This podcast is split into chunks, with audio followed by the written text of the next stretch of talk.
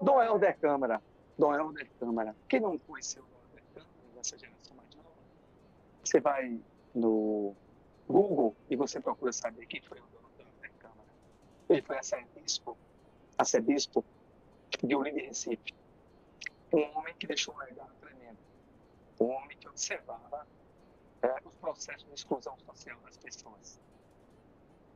E era um homem muito reconhecido, tanto nacionalmente como internacionalmente. Em tempos de ditadura, tempos duros de, de ditadura, ele falava, ele falava sobre exclusão social e dificuldades da população brasileira, principalmente aqui em Pernambuco.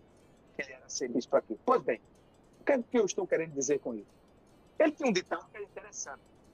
Ele tinha um ditado que era interessante. Ele falava assim: quando você faz algo de bom, né, faz algum sentimento para uma pessoa que está precisando, uma pessoa mais pobre, né, dá um prato de comida, dá uma cesta básica, as pessoas diziam, o pessoal rico diziam, da classe média, diziam o seguinte: é, que bom, que bom, ele é um homem bom, ele é um homem bom.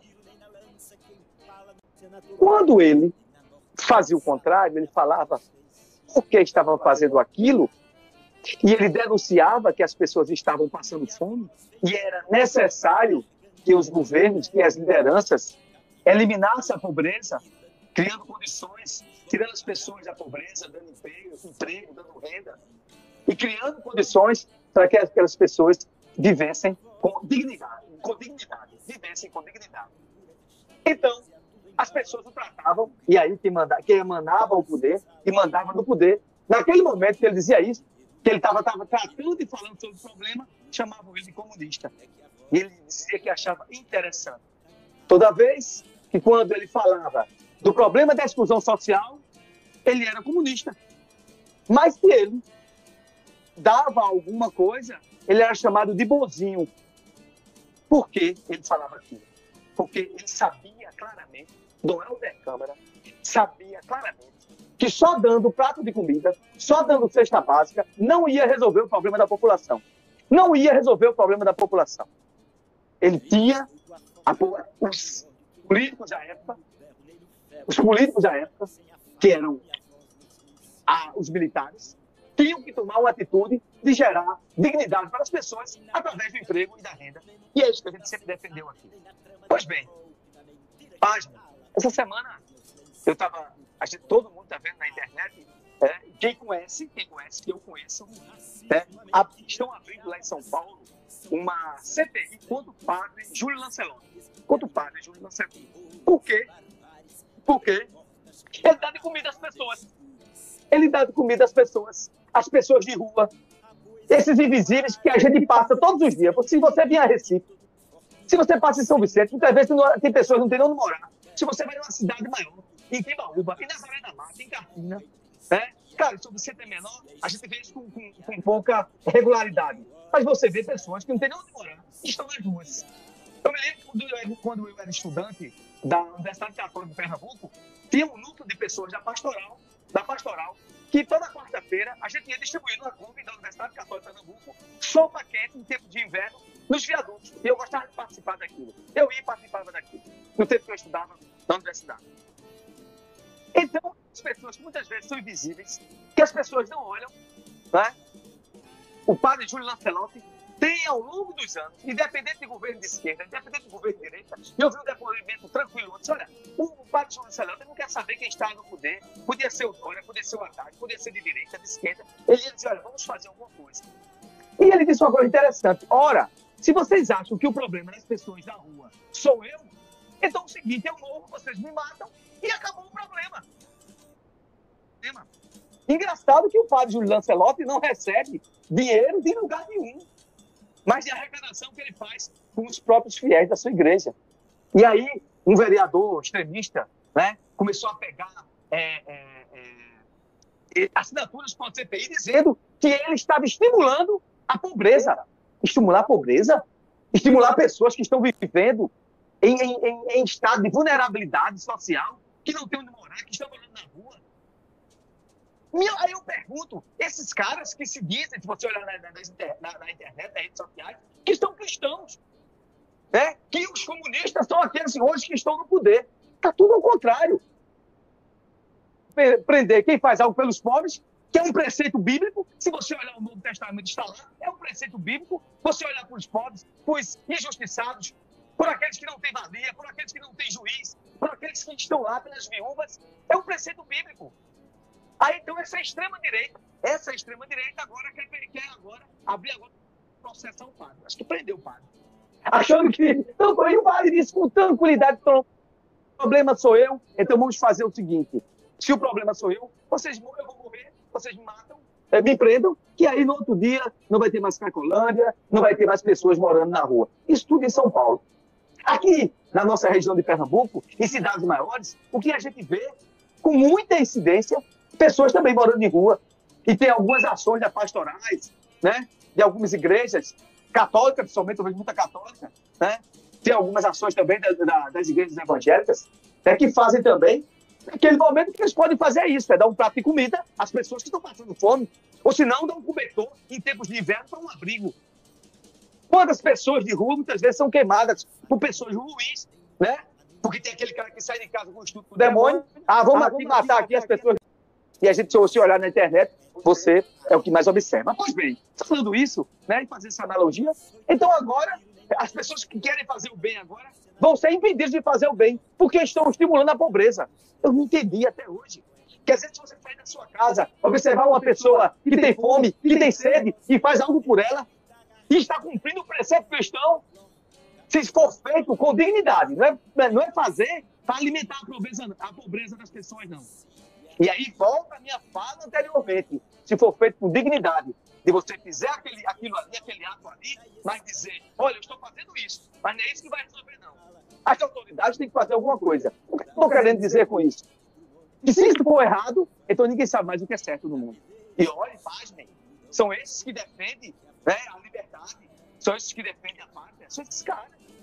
E o negócio tomou uma repercussão tão negativa, tão negativa, que muitos já estão tirando a assinatura. Eu fico impressionado. Impressionado. Já pensou?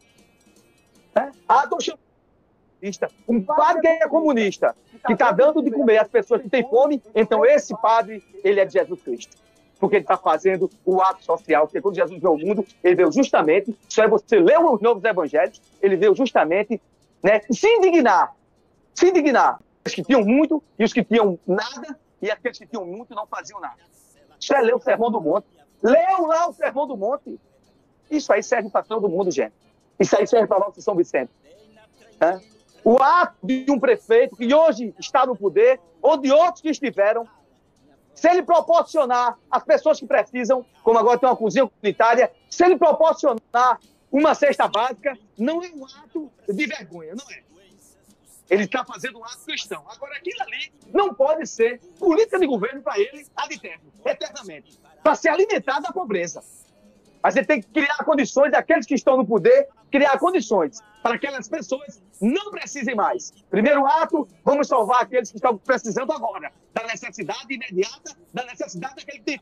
Segundo ato, gerar dignidade para as pessoas, para essas famílias, para que elas possam ter, para que elas possam ter o seu trabalho, a sua dignidade com as suas famílias, para criar os seus filhos. Você acha que as pessoas acham lindo e bonito está pedindo comida no meio da rua?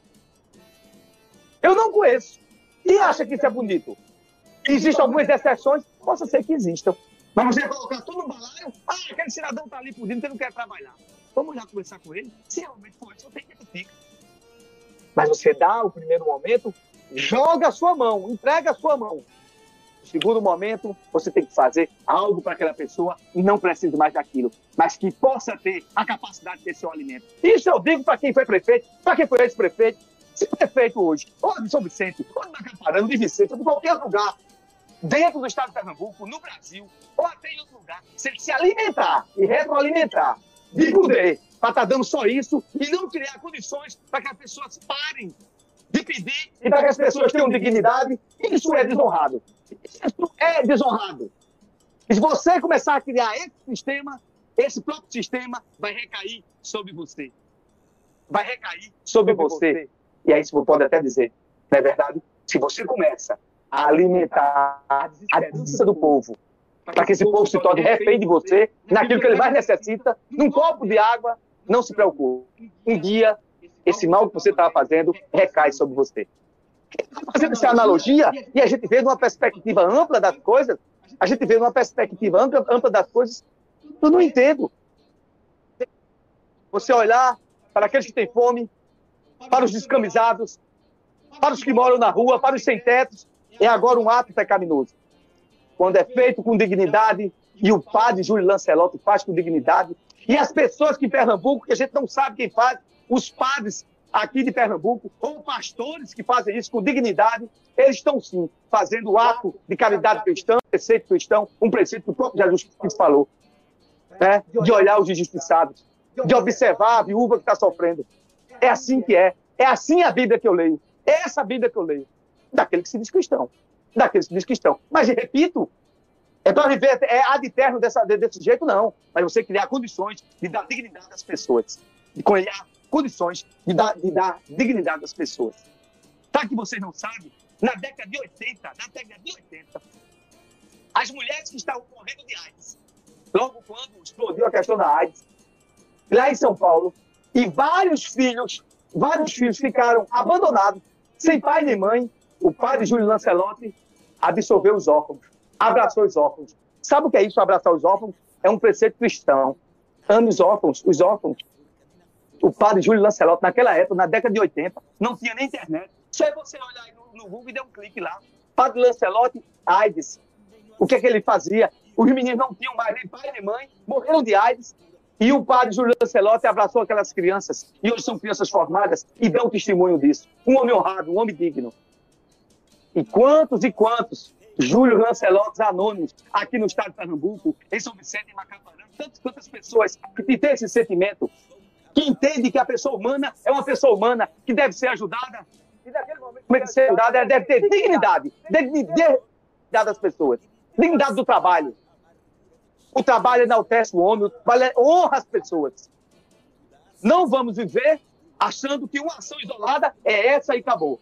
Então eu digo a você, político, político, que se dê o prazer de ser honrado, que está vivendo só em base política e dando, fazendo isso, fazendo isso, é desonrado. Ele tem que criar condições para que as pessoas trabalhem também. Mas não pode deixar também de atender o necessitado naquele primeiro momento. Se você acha, se você acha que olhar para os descamisados, para os excluídos. E aí, como Dom Helder dizia na campanha da paternidade, na década de 80, dizia: e os excluídos? E os excluídos? Se você acha que isso é pecado, você não faz parte do preceito cristão. Leia a Bíblia no Novo Testamento e você vê o que foi a vida missionária e o Evangelho de nosso Senhor Jesus Cristo.